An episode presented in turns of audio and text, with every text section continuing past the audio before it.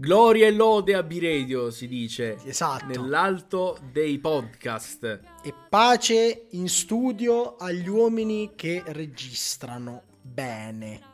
Agli uomini che non scrivono le puntate. Nei minuti dei minuti. Ma ah, che le montano bene tagliando i silenzi. Certo, certo, certo. Certamente. Amici, benvenuti, benvenuti, benvenuti alla nuova puntata di B-Radio. Una puntata che sognavamo di fare da quest'estate, quando nella noia e nella volontà di fare qualcosa di diverso ci siamo reinventati a geography. Che cosa vuol dire questo termine? Ve lo spiega Nicola dopo la sigla. Se sei troppo serio e il tuo amore giornaliero è medio, tu la devi cercare, tu la devi ascoltare.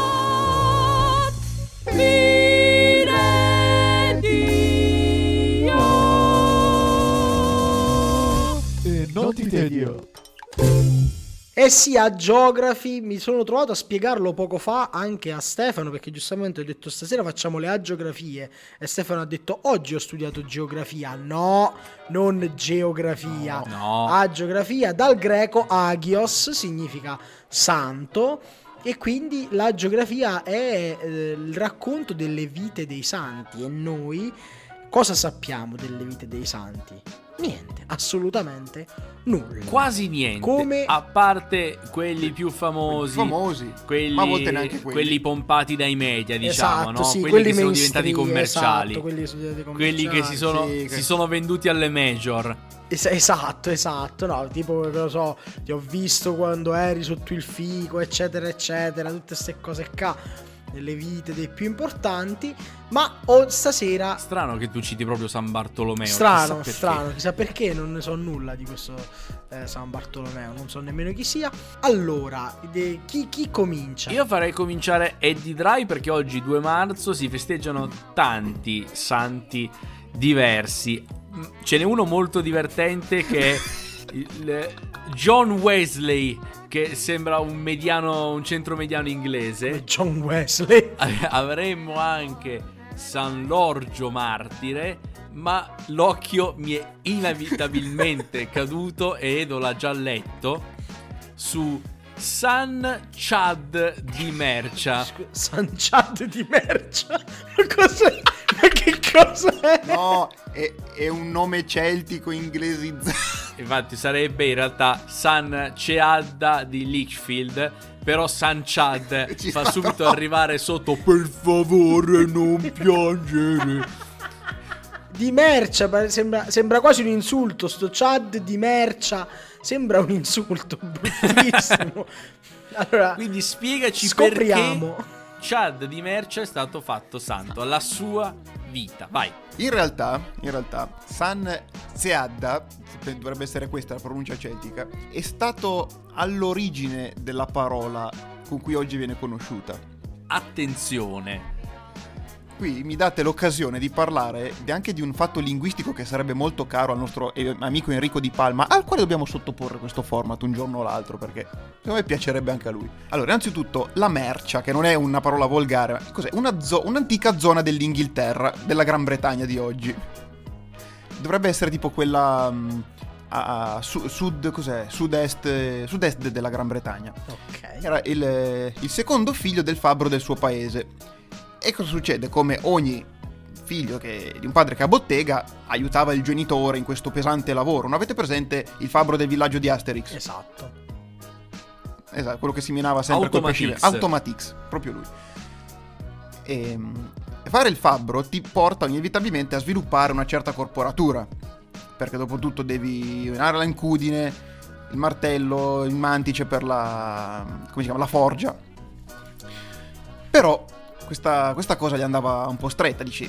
Certo, lavorare nella foggia di famiglia non è che gli facesse schifo, però le sue aspirazioni erano altre, si avviavano verso la spiritualità e lui cominciò in realtà a, a recitare il rosario mentre batteva sull'incudine perché andava a ritmo. Era un precursore della dottrina sociale della Chiesa, per cui meschi- mescolava lavoro e Com'è fede. credibile, com'è credibile di Dry? Nessuno, ragazzi, nessuno potrebbe riscrivere la Qualcuno storia. dice che fu a lui che si ispirò Leone XIII per la Rerum Novarum. Ma comunque, dicevo, a un certo punto però cosa succede? Dicevo che a lungo andare questo diventa un bel giovanotto E, il suo sopra- e intanto la, la Gran Bretagna era stata invasa dagli anglosassoni, quindi si era passati dal celtico al, ehm, all'anglosassone, che è l'antico inglese, base del moderno inglese. Cosa succede? Lui voleva eh, dedicarsi all'ascesi religiosa, ma essendo diventato un fusto, cominciava ad attrarre le attenzioni delle ragazze di Lichfield del suo ah, paese. bellissimo quindi era. E no, è per quello. Adesso capite? Lui purtroppo a un certo punto era pieno di queste donzelle che andavano a, a farsi. eh, a farsi fare i coltelli, a farseli, mh, come dire, arrotare, a farseli fare la lama, no? A un certo punto c'era un via vai in- da sto fabbro che a un certo punto suo padre disse allora va bene mi stai portando tanta clientela va benissimo abbiamo dei soldi tutto quanto però oh lasciaci anche respirare un attimo dice già c'è tuo fratello che mi dà una mano. Secondo me tu puoi anche cominciare a andare a seguire la tua strada. Vai vai pure vai pure. A questo punto il nostro Chad ormai era diventato una- quasi una leggenda popolare già in vita.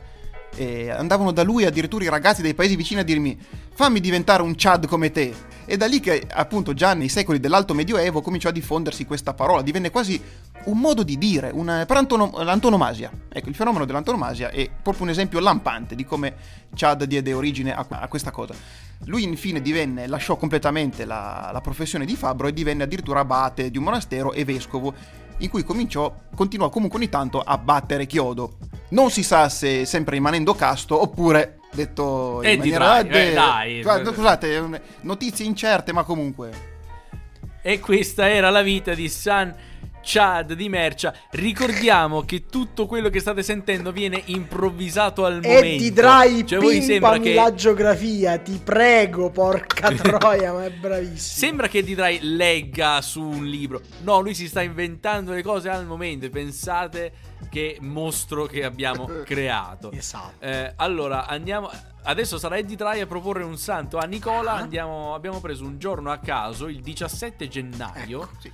Andiamo che santi indietro. troviamo? Un santo famoso è Sant'Antonio Abate, Ma, ma, non, non, ci è... interessa. non ci interessa affatto, Lui, no, no, no, Con i suoi bambinelli, i suoi gigli, basta. Basta, Ah, anche- quello è Sant'Antonio di Padova, Abate è quello col porco, attenzione. Scusami, scusami. scusa, scusa, scusa. Ma che ne diresti, caro Nicola, di parlarci di Santa Neosnadia Come ne- di Ludum? Santa Neosnadia. Ti è andata bene perché c'era anche il gruppo Speusippo e Lasippo, Melasippo e Leonilla, eh. Cioè, vorrei... Ci ho pensato. Allora, eh, Neosnadia nasce in una famiglia eh, piuttosto povera. Eh, I genitori erano dei contadini. Quando nacque, ehm, nel freddissimo mese di gennaio, a quel tempo, che non sappiamo qual è, però a quel tempo faceva molto freddo. Ne- a- a- Non c'era ancora il cambiamento climatico. No, esatto, esatto. Anzi, ancora, eravamo ancora nella vecchia piccola era glaciale, quindi a Ludun faceva un freddo che battevi i denti. Quando nacque la piccola Neosnadia, eh, i genitori volevano chiamarla Nadia, ma eh, aveva un... ehm, il padre, ovviamente il padre andò dai- dal, dal prefetto del, del paese per registrare la nascita della figlia, dal prete, da tutti quanti, e purtroppo era un povero balbuziente il padre e quindi come volete chiamare vostra figlia e lui disse "No, no, no, no, no, no". No, poverino. eh purtroppo non riusciva eh, eh, si incastrò su, questi, su queste N su queste- l'ufficiale scrisse Neosnadi e disse ma, ma lei è sicuro e lui disse sì sì sì sì sicuro Eh, voleva dire sicuro però disse sì sì sì sicuro quindi eh, confermò tantissimo questo nome e sta bambina Neosnadia na- eh, crebbe purtroppo bullizzata, bullizzata da tutti i suoi coetanei perché dice ma come ti chiami? Ma povero. Eh, purtroppo fu- succedeva, succedeva. Che svolta dark che non mi Eh aspettavo. sì, perché Neosnadia era un nome molto strano per la Francia dell'epoca. Oggi sarebbe tranquillissima perché tutti eh, accettano un nome come Neosnadia, all'epoca no. E tutti la bullizzavano e, e quando arrivò all'età della pubertà, in età da marito, eh, i genitori cercavano comunque di trovarle un compagno, un, un futuro marito, ma proprio per colpa del suo nome tutti ancora la schifavano, poveraccia. Dici, Mamma mia. Quando i, quando i figli andavano dai, dai padri a dire vorrei sposare Neosnadia, i padri dicevano ma che sei scemo? una che si chiama Neosnadia. e a Neosnadia, poveraccia, non restò altro che eh, una vita di dedizione al Signore a cui promise la sua verginità, quindi una verginità non per scelta propria, ma per scelta degli altri. E Neosnadia però fe- Un fu una bravissima persona, devo dire. Eh, non a caso la fecero santa, eh, aiutava il prossimo, eh, puliva la chiesa per Don Pasquale, quello del suo paese, e andava a messa tutte le, le domeniche e quindi comunque la fecero santa. Poi aveva anche promesso la verginità, mantenne la promessa come il ginecologo di Ludun poté poi acclarare alla sua tardissima morte perché morì vecchissima, tra l'altro aveva tipo 98-99 anni, tutta rattrappita. Che per l'epoca, sa- Eh, tutta rattrappita, tutta... però eh, ecco, forse eh, la sua verginità l'aveva conservata anche nel corpo e quindi questa è la storia di Neosnadia di Ludun. Viva viva Bellissimo. Santa Neosnadia. Viva Santa dire. Neosnadia, esatto. Chiamate le vostre figlie neosnati. Magari no, magari no, perché non è il caso. Comunque, se qualcuno si chiama Neosnadia, auguri il 17 gennaio. E adesso tocca ad Andrea, Andrea Porello. Andrea Porello. Molta paura. Andiamo a cercare. Ho San Carpoforo, Santi Carpoforo e Santo Cassio Severino, secondo me e Licinio. Ma facevano degli sconti Sì, quando ma c'è- massacravano tutti sti qua perché Eh, tutti insieme, vai. c'è tutte queste sequenze. Allora, ehm, il gruppo mi, mi intriga, E vai. ma non tanto per i cose, Per la- perché c'è in mezzo Sante Santo. San- Lui veramente, cioè, allora, mi, mi preme concentrarmi sulla sua che figura. cosa ho fatto? Perché, perché era lui il, il- era, era lui il, il leader del gruppo, no? Esther era, era un gruppo ovviamente di fondamentalisti, fondamentalisti religiosi ehm, che abitavano in, in Umbria, In in certo. particolare nella regione di Todi.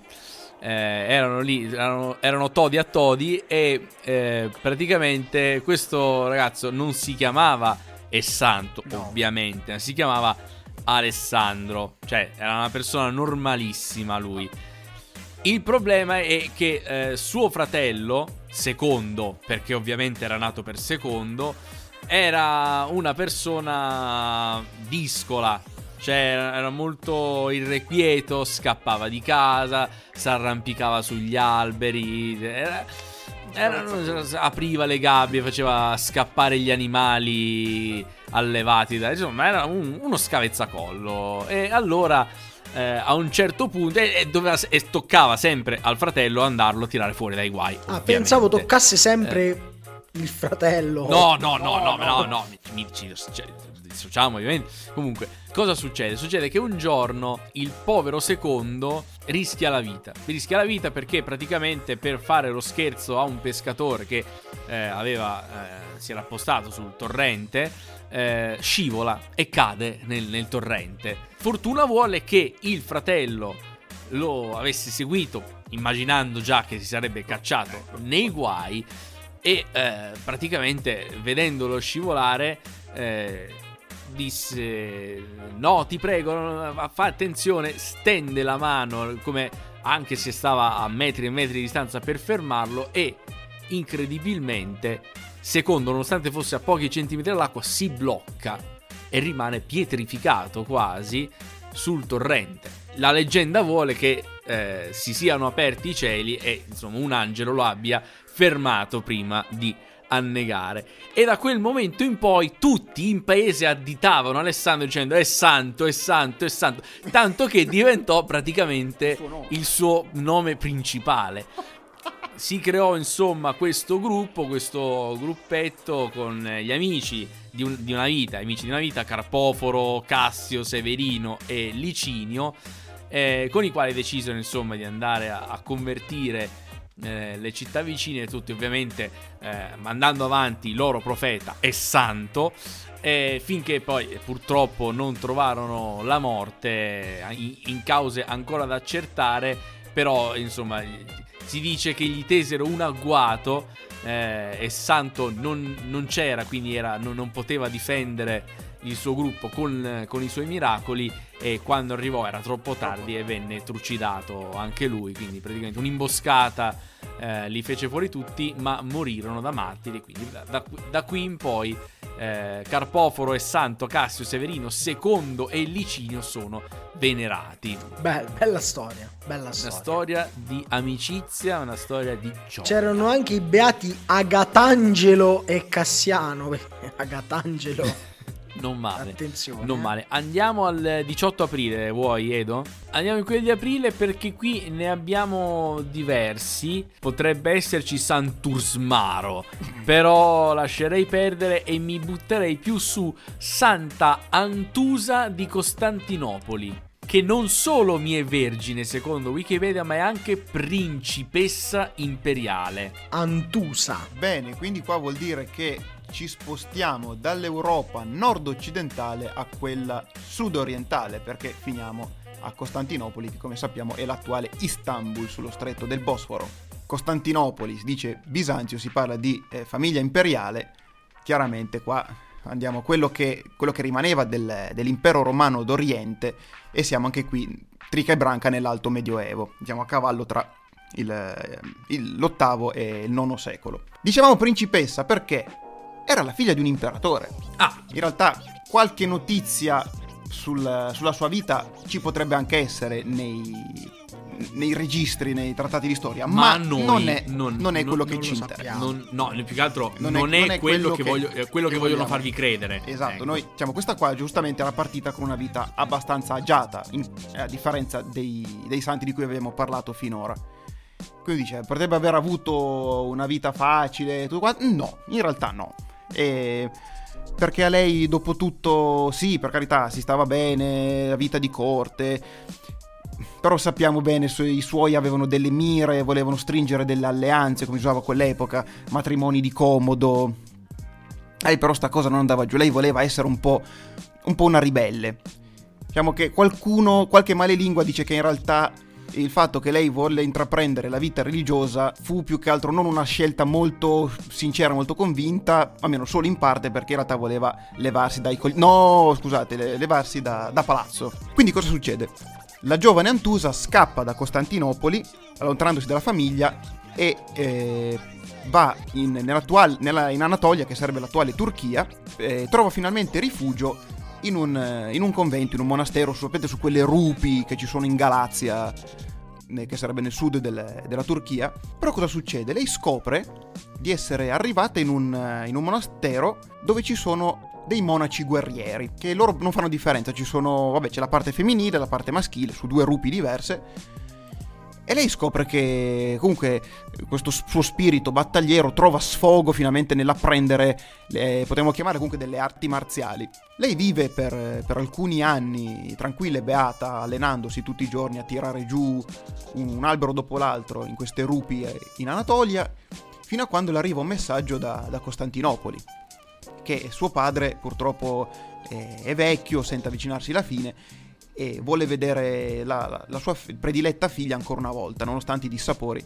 Lei ci pensa un po' e alla fine vabbè, dice vabbè è comunque mio padre, torniamo a vederlo che poi non lo vedrò mai più. Allora prende letteralmente armi e bagagli, torna indietro fino a Costantinopoli rientra a palazzo, trova i suoi fratelli, sua madre e lo portano a vedere suo padre sul, sul letto di morte. Cosa succede? Durante la sua assenza, suo padre aveva avuto un po' una piccola sfortuna, piccola grande sfortuna. Avevano cominciato a dargli un soprannome. Per lui si chiamava Costantino, però tutti quanti lo chiamavano Copronimo. Ah, Che per chi di voi mastica un pelino di cultura umanistica, vuol dire che Copronimo vuol dire la parte copros vuol dire escrementi. Possiamo dirla così? Eh, Andrea, tu che hai fatto il classico. quindi vuol dire nome di Nome- mezzo. Eh, nome di- capito. esatto. Perché comunque era successo che lui non si era dimostrato un regnante molto di polso. Un copro diciamo, regnante. Era un po' blando, un po' così. Gli, gli davano del, posso dire, del mangiamerda. Ecco.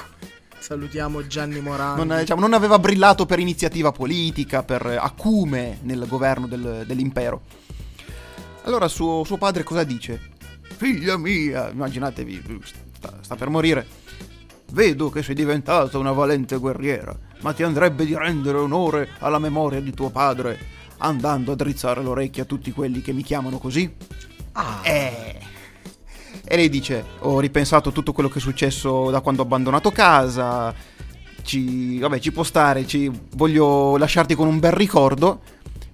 E allora tu sali sul pinnacolo più alto del palazzo imperiale e guarda le mie azioni. Nelle antiche cronache bizantine, quei giorni vennero ricordati come i giorni delle slecche. Antico termine bizantino. La giovane, cioè ormai non più giovane Antusa, ma comunque ancora bella vigorosa, cominciò a girare per i vicoli della città su ambo le parti del Bosforo, perché ricordiamoci che Costantinopoli si estendeva da tutte e due le parti dello stretto, cominciando a prendere a legnate tutte le persone che avevano parlato male di suo padre. Era, eh, sfoggiò delle doti da ninja, probabilmente, in cui saltava su... ge- Peggio, avete presente Assassin's Creed? Quelli ambientati, ambientati nel Medioevo? molto bello. Voi dovreste- avreste dovuto vedere Antusa la Vergine Guerriera che girava per i, i bazar di Costantinopoli Xina. una, una specie di xina, però fatevi conto, una, una suora dell'alto medioevo. E cominciava a menare di qua e di là gente che scappava terrorizzata da questa. Tu pentiti di aver chiamato mio padre, mangia merda. Testuali parole. Testuali parole riportate da, da alcune cronache dell'epoca, di cui alla fine purtroppo il nome di Copronimo purtroppo rimase nei secoli dei secoli. Però anche le azioni di Antusa, per quanto poi colpite da una lieve damnatio memorie, sono state riportate a galla grazie alla vostra B-Radio. Esatto. Fan- fantastico, fantastico, bellissima storia. E adesso sarai tu, Nicola, a narrarci la prossima. Edo, eh, siamo andati al primo giugno, tra l'altro il Primo giorno giugno. del compleanno del fratello Esatto. Nicola. Vediamo chi si festeggia. Sceglietemene uno bello. Hai a tua disposizione Ah, ce ne sono un vasto putpurri in cui si possono distinguere un certo San Caprasio di Lerain, ma anche Sant Enecone, Enecone. eh, San Ischirione e cinque soldati. Questi non il nome, ma comunque alla band anche lui. La beata Hildegrand Burian, fondatrice delle Suore della Carità Sociale, e San Procolo di Bologna. Procolo che sembra il nome di una verdura, ma sei, sei più indirizzato da qualche parte. San Ronano. Ecco, un santo che non ha molte definizioni, potresti buttarti sull'abate Sant'Enecone, perché a noi ci piacciono gli oni. Enecone. Allora, Enecone di Ogna, a quanto pare. Ok, allora, Sant'Enecone, un prete spagnolo, un piccolo prete spagnolo, un prete di quelli proprio che... Eh, prete di campagna, un monaco, diciamo, di, di scarso... E tutti lo chiamavano Enecone, si chiamava Enecone, quindi quando diceva, ora arriva frate Enecone, tutti, oh, Enecone... Era alto un, un metro e 38 eh, Sant'Enecone ed era Non di magrissimo. grande presenza. Era bassissimo e magrissimo. Infatti, perché, tu- perché mi hanno chiamato Enecone? Potevano chiamare Ene- Enecino, magari, così uno capiva cosa, cosa aspettarsi.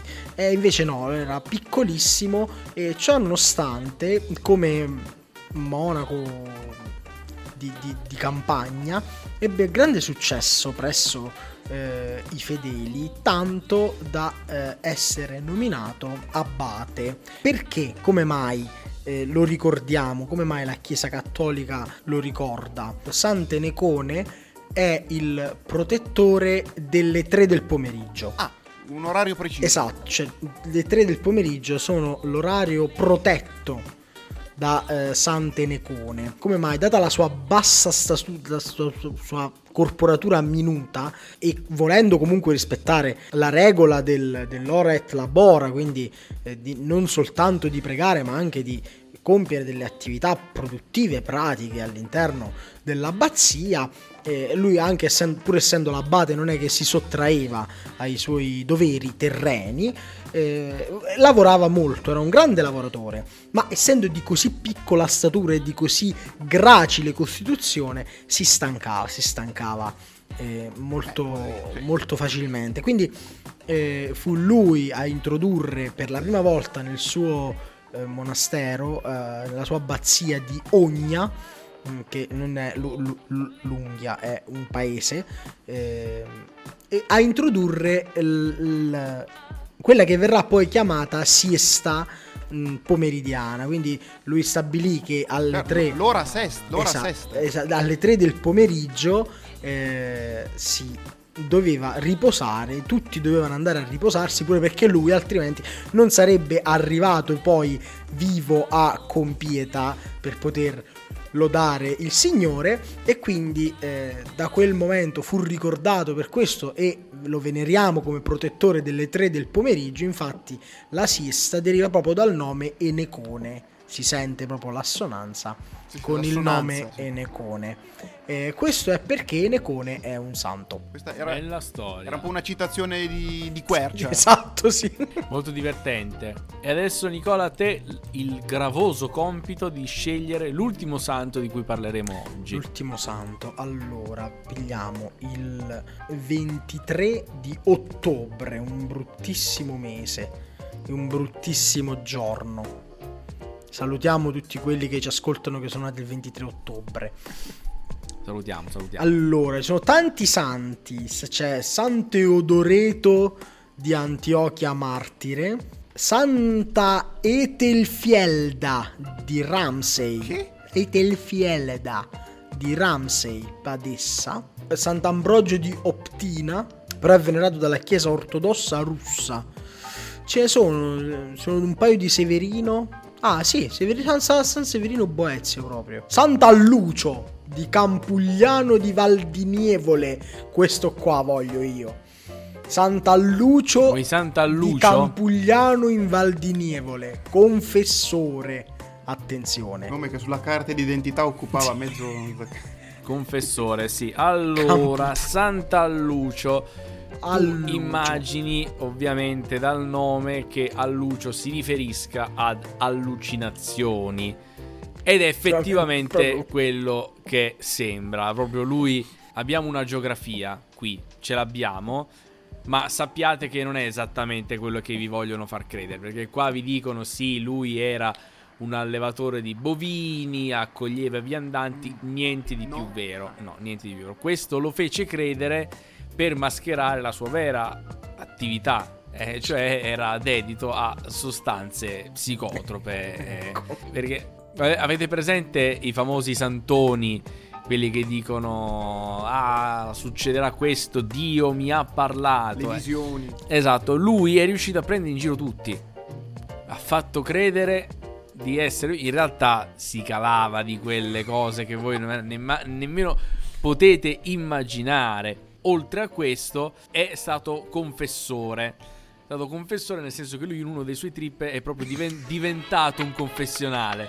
Cioè, eh, lui parlava proprio di- di- come se fosse. eh, una, una roba strana da descrivere anche, no? Però è, è così.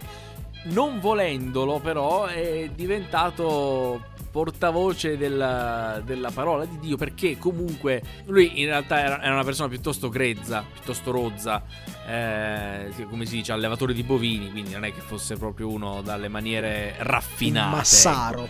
Però nei suoi momenti di non lucidità era paradossalmente un, un vero santo, cioè uno che eh, predicava la pace, la fratellanza, l'accoglienza, no? quindi fece insomma cambiare idea a un sacco di, a un sacco di persone, tant'è vero che poi quando morì, se voi andate nel Duomo di Pescia, eh, sempre in Toscana, Che salutiamo. che salutiamo, troverete una- un sarcofago dorato con dentro uno scheletro che vi guarda. Quello è Sant'Allucio che continua a guardarvi e ovviamente essendo solo più il teschio sembra che abbia gli occhi sbarrati, no? Come Questo giusto per farvi capire che comunque... eh, quanti acidi si è calato in vita. Esatto, esatto. E questo è... Ma almeno ha lasciato un erbario con le indicazioni. Questo non lo sappiamo. Molto probabilmente sì. Molto probabilmente. O sì. forse si è calato tutto e non è rimasto nulla per l'erbario. Si è anche i fogli dell'erbario. Ricordiamo una cosa. Stiamo scherzando, Stiamo eh, scherzando. per carità, perché sennò qua arrivano le cose denunce. Ma sarebbe molto Eh, divertente.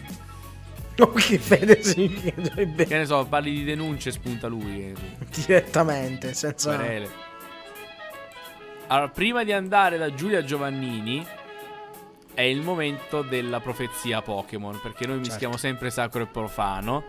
Sacrofano. Sacrofano, bravo, sì, nel Lazio.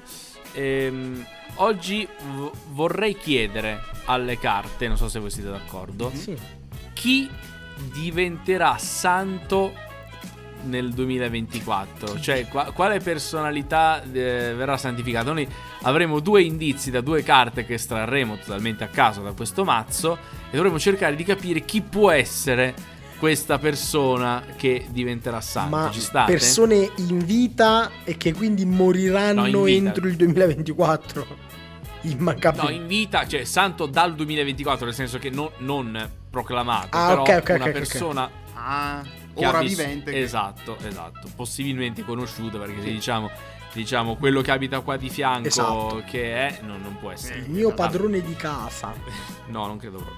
Allora, prima carta Cryogonal. Che è questo, questo cristallo Eh, vivente, sì, è questo f- cristallo di di ghiaccio neve. praticamente, sì. Eh, abbiamo gelo neve di- Mm. e catena di elementi. Catena di elementi. Quindi un, un- un Sì, chimico. allora, eh, poi cattura le sue prede con catene fatte di cristalli di ghiaccio e poi le congela a una temperatura di meno 100 gradi. Mm. Mazza. Crioconservazione. Mi viene in mente solo una persona che ha congelato una sua preda ultimamente, però non credo che possa essere annoverata nel martirologio, ecco.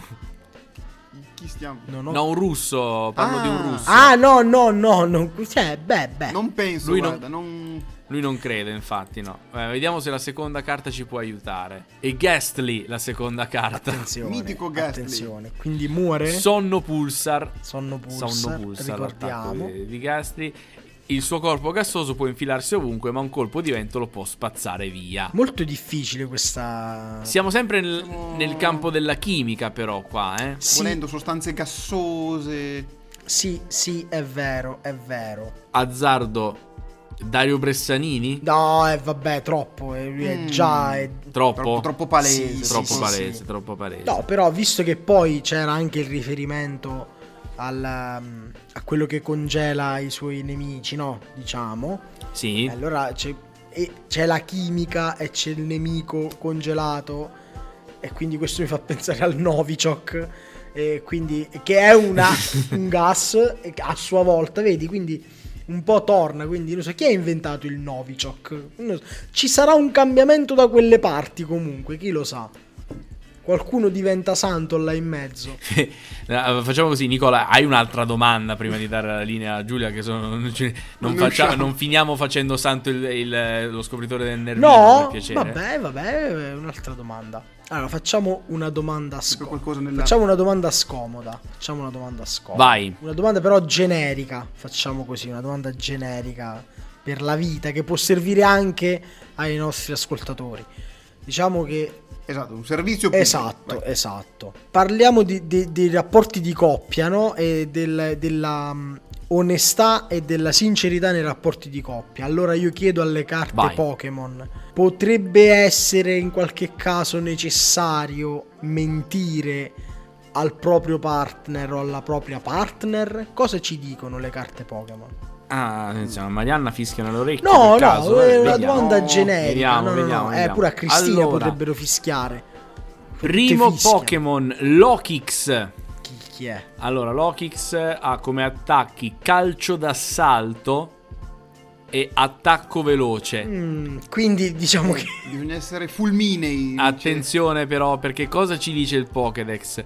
Quando la lotta si fa seria, si erge sulle zampe che di solito tiene ripiegate e assume lo stile assalto per sopraffare il nemico in un lampo. in un lampo, quindi attenzione, eh, le carte ci forse ce lo stanno sconsigliando, non lo so. Mm, Forse, Forse. sì, forse sì. La seconda carta è, tra l'altro bellissima, è Brilum. Ah, Carta meravigliosa, se posso dire. Attenzione però, perché qui la mossa è contrattacco. ah, eccoci qua.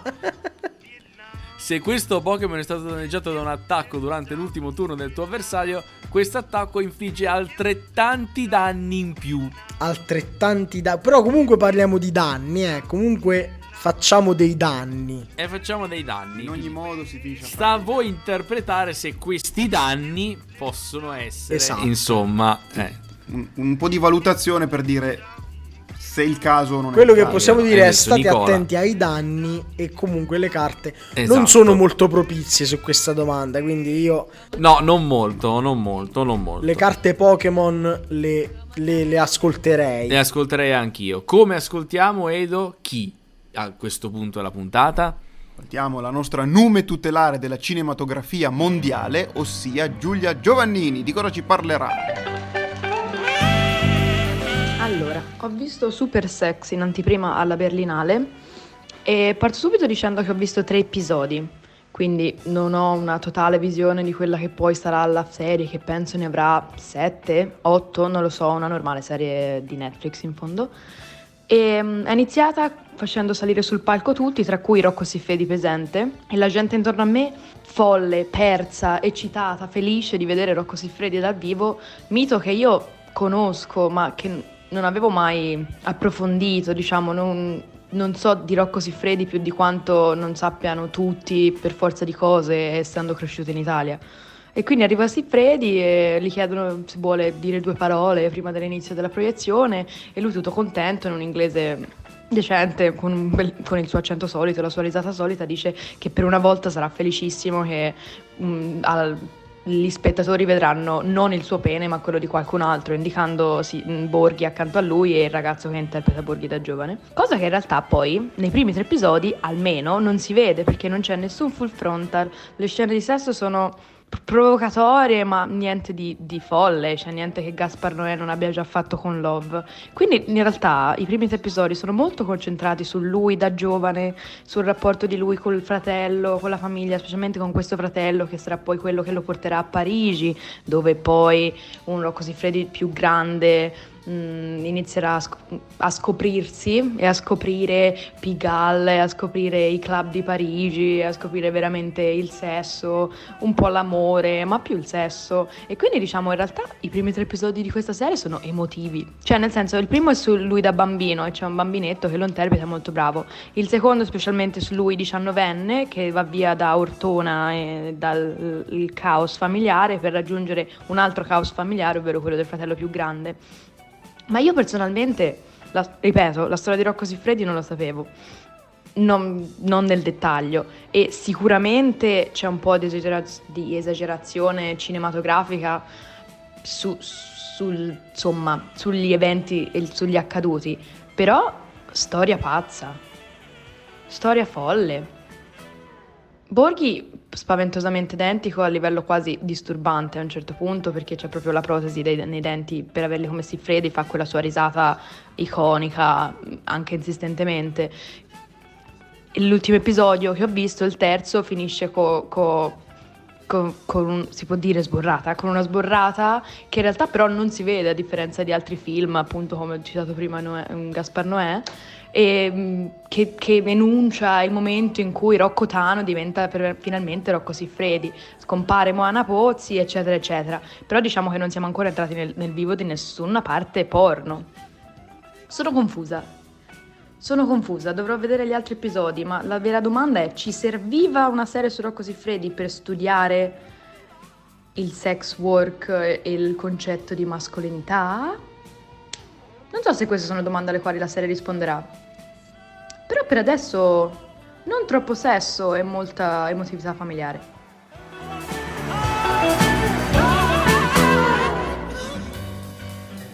Guarderete? Sto guarderete? No, no. Mm, non lo so. Tu, tu no, No, no, no, No, assolutamente no, non no. è. Se, se non fa per noi, ma pure perché da Berlino alla Berlina. Troppo, Ah, no, cioè, no, troppo no. colto per noi. Sì, infatti, infatti. Eh, Guarda, direi di tornare alle canzoni. Che ne dici? torniamo alle canzoni e torniamo ai conduttori casuali. Il nostro selettore per questa puntata decide Eddie Dry. ah sì? Cosa sto guardando? Non crederete alle vostre orecchie. Cosa succede a mettere insieme il, il pop giapponese, il J-pop, con l'heavy metal? Questa è stata un'operazione fatta a tavolino, perché non bisogna negarlo, ma è venuta fuori una cosa che mi ha mandato letteralmente fuori di testa, ossia le Baby Metal. Le baby metal. Gru- sono venute tra l'altro a fare un concerto in Italia mh, pochi mesi fa. Un, uno, un ragazzo che conosco ci è andato e ha detto che è stata una figata assurda. Io vorrei solo dire che uno dei loro album si intitola Live at Wembley, come i Queen, at Wembley. Certo. Sì, forse qui hanno puntato un po' troppo alto. Però sì, vi giuro, e fa un effetto stranissimo sentire queste tre ragaz- ragazzine, sì, Roma adesso hanno già 20 e qualcosa anni, che cantano nella classica maniera giapponese, con la loro vocina, gne, gne, gne, e però sotto tipo la musica metal abbastanza pesante pure. E vi giuro, mi ha mandato fuori. Quindi, solo per voi, solo su B-Radio. Adesso, bec- mo beccatevi il brano Road of Resistance delle Baby Metal. Baby metal. E noi ci sentiamo prossima settimana. Ciao! Ciao ragazzi.